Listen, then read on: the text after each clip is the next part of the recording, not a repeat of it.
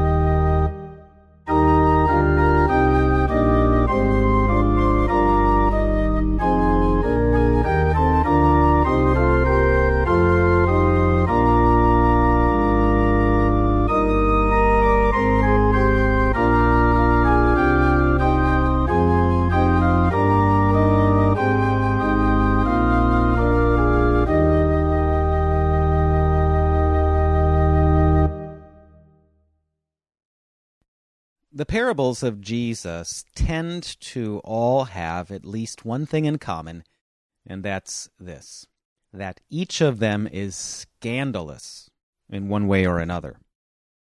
Sometimes what Jesus says is scandalous.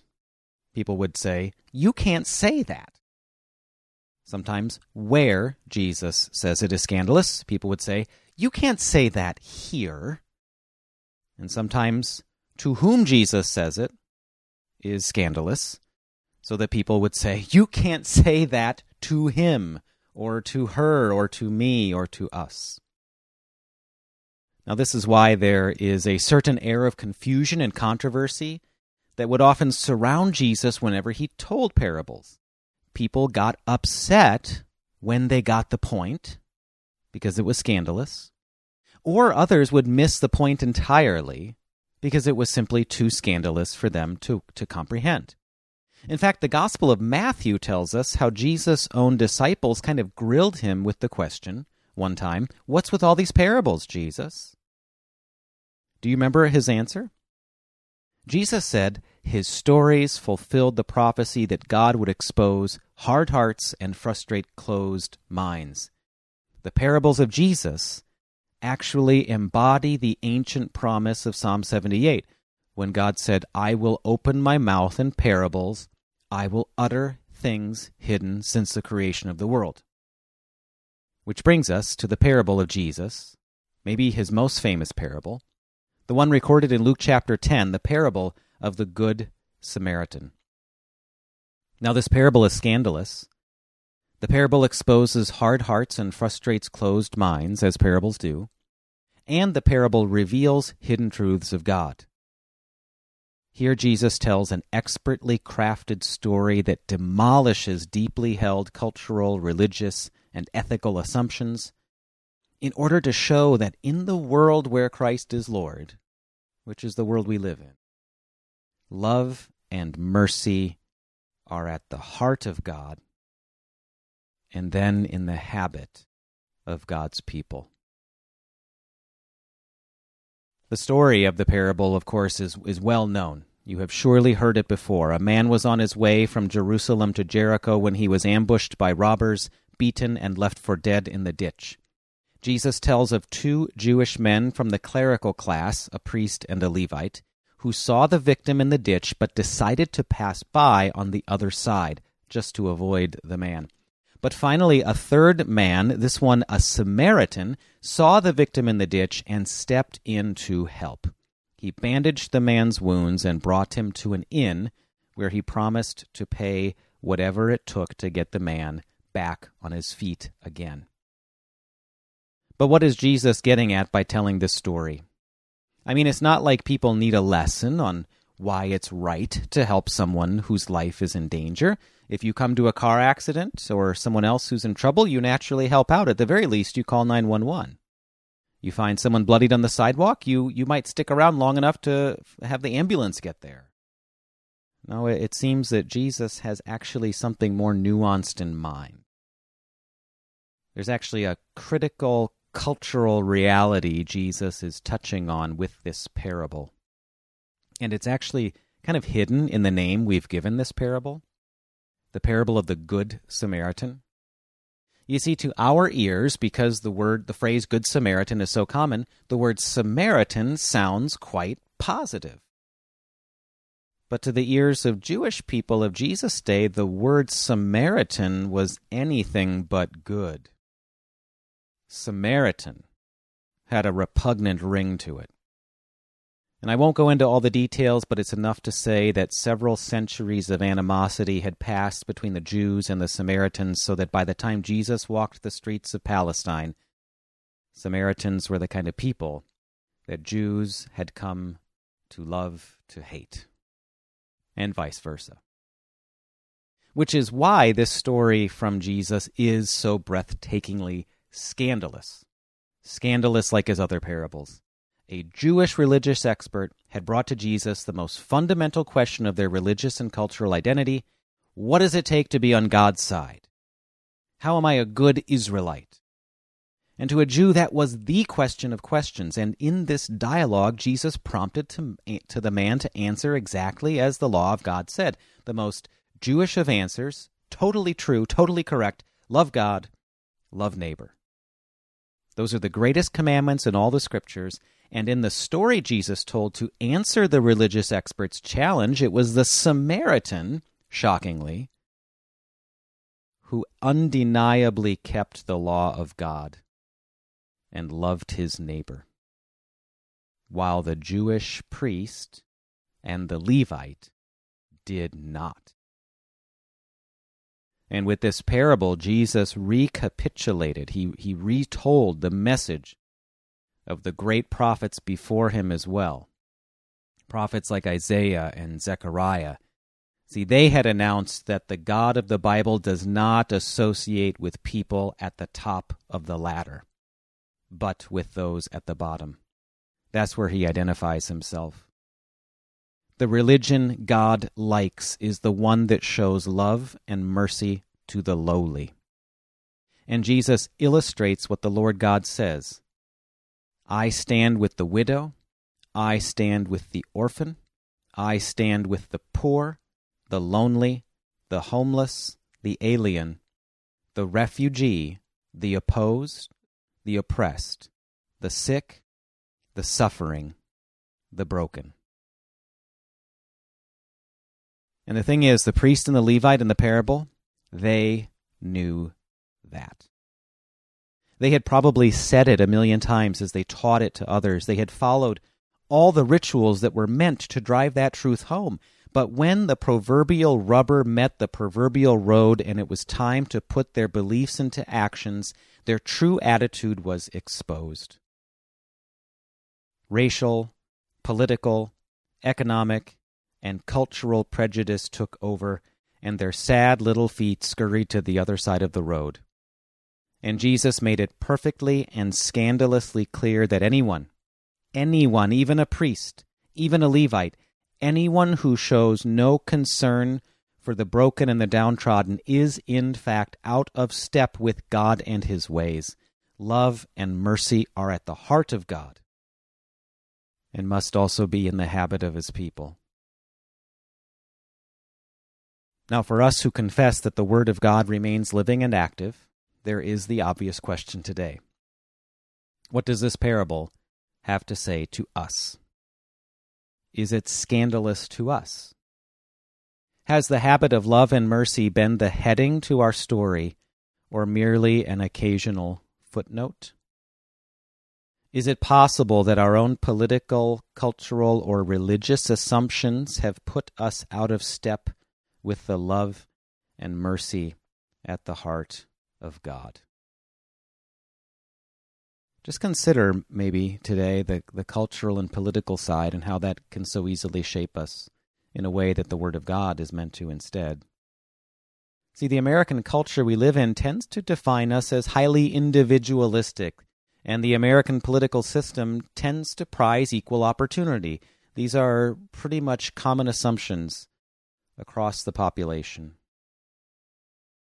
But we have to recognize as Christians that those two traits can sometimes conspire to actually distance us from the transcendent vision for love and mercy that God gives.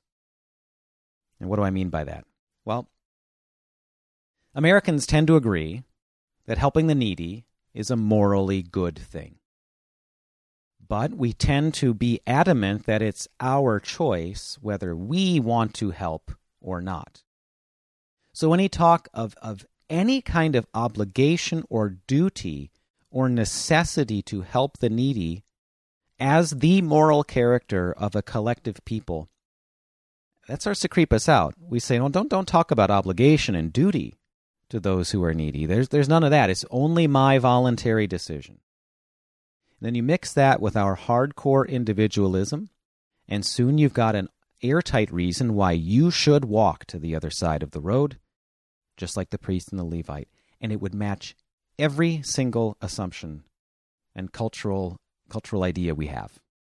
It would seem like the right, most correct thing to do.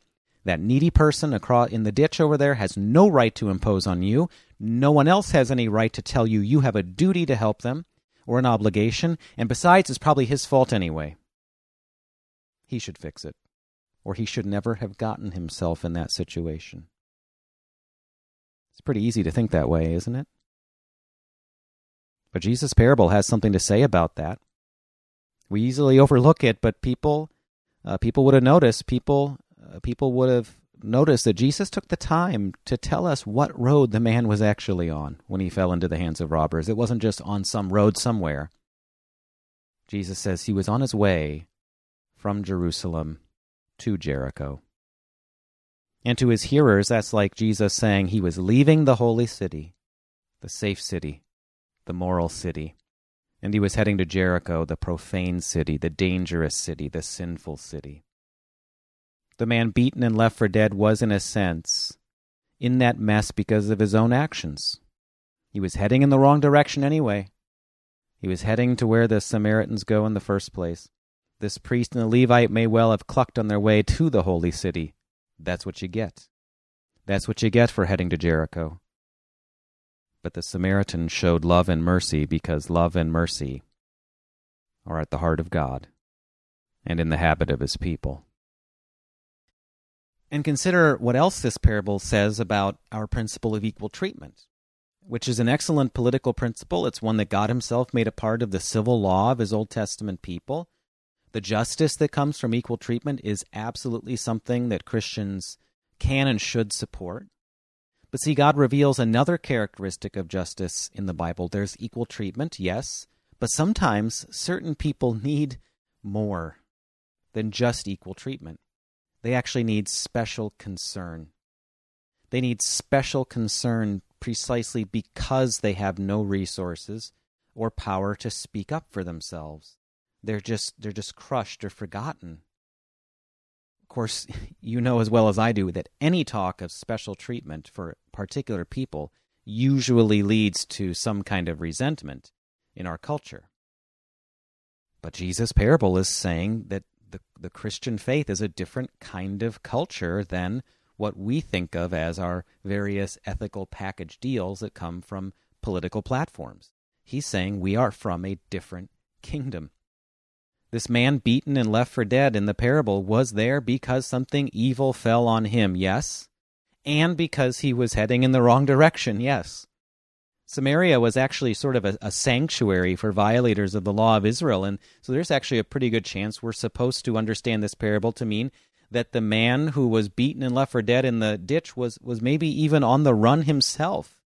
Yet he received special concern because in the eyes of God, sometimes the people who need our love and mercy the most are not only the ones who have evil simply fall on them, but the ones who are rushing headlong into it.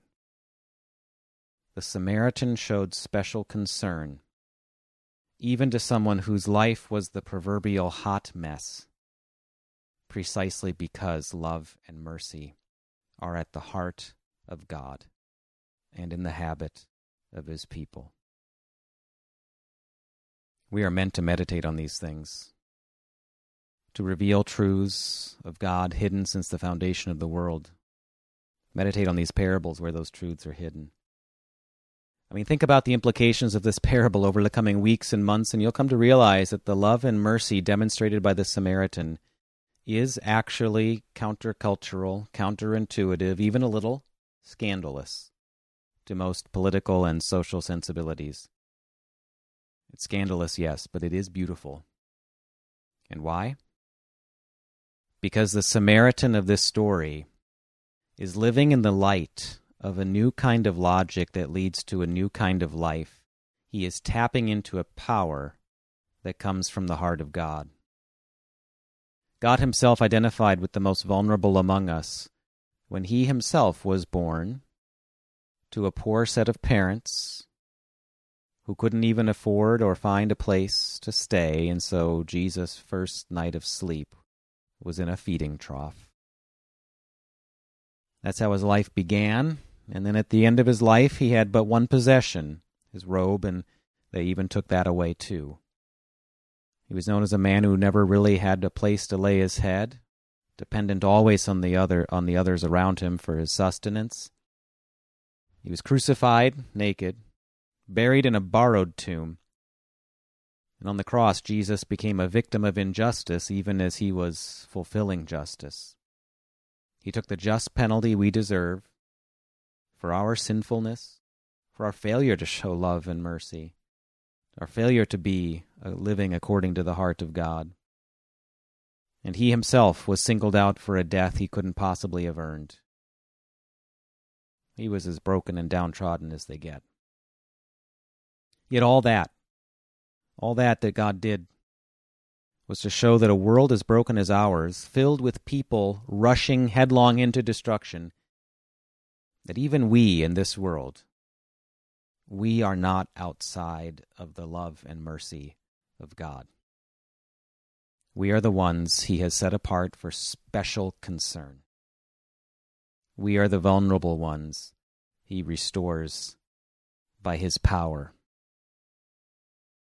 And so, when it comes to the ongoing habit of His people, there are few things as powerful as the sight of Christians setting aside their self interest and showing special concern for the world around them. Tangible love and genuine mercy reveal that we are joyful recipients of the love and mercy at the heart of God. What we give is what we have received. Amen.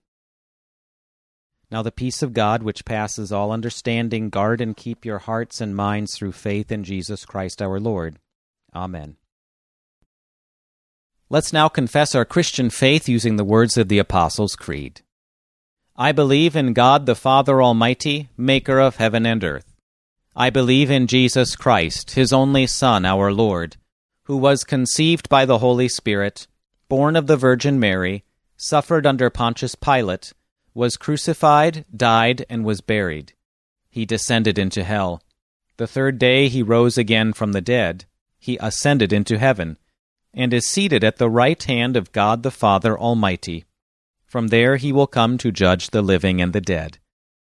I believe in the Holy Spirit, the holy Christian Church, the communion of saints, the forgiveness of sins, the resurrection of the body, and the life everlasting. Amen.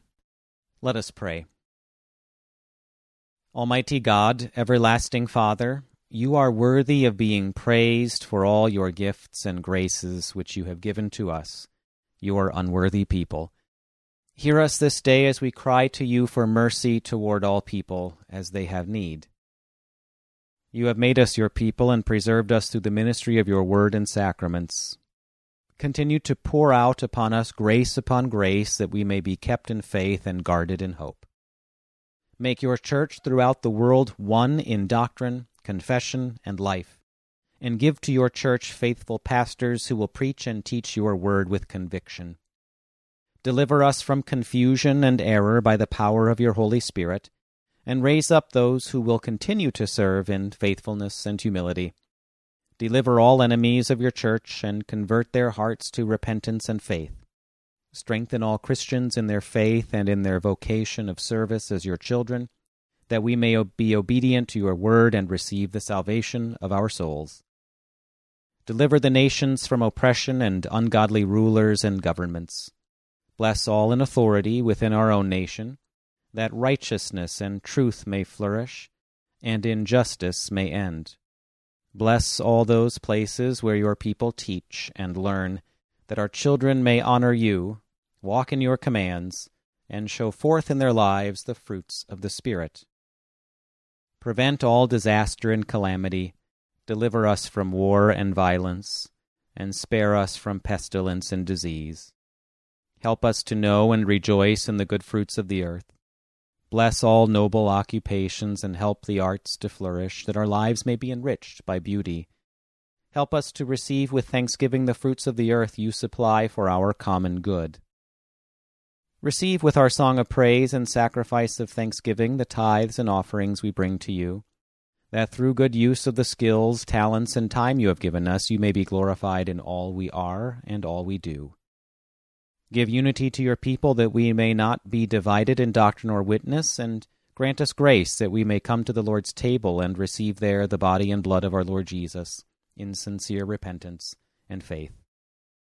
Give to the sick healing, to the suffering relief, to the grieving hope, and to the dying peace. Hear us especially on behalf of all those who continue to suffer in this pandemic.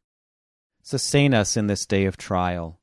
Deliver us from all enemies of our body and soul, and keep us steadfast in the day of trouble. Remembering that here we have no abiding city, but heaven is our home. Give us your aid so that we may be true, that we may that we may by true and faith, faithful and godly life prepare for the coming of our Savior doing the works you have called us to do and to accomplish your purpose in our daily lives. Help us to multiply your mercy by loving our neighbor in need and loving you with all our body, soul, strength, and will. Through Jesus Christ our Lord, who lives and reigns with you and the Holy Spirit, one God, now and forever. Amen. The Lord's Prayer Our Father, who art in heaven, hallowed be thy name. Thy kingdom come, thy will be done, on earth as it is in heaven. Give us this day our daily bread, and forgive us our trespasses, as we forgive those who trespass against us. And lead us not into temptation, but deliver us from evil. For thine is the kingdom, and the power, and the glory, for ever and ever. Amen. The Almighty and merciful Lord, the Father, the Son, and the Holy Spirit, bless us and keep us. Amen.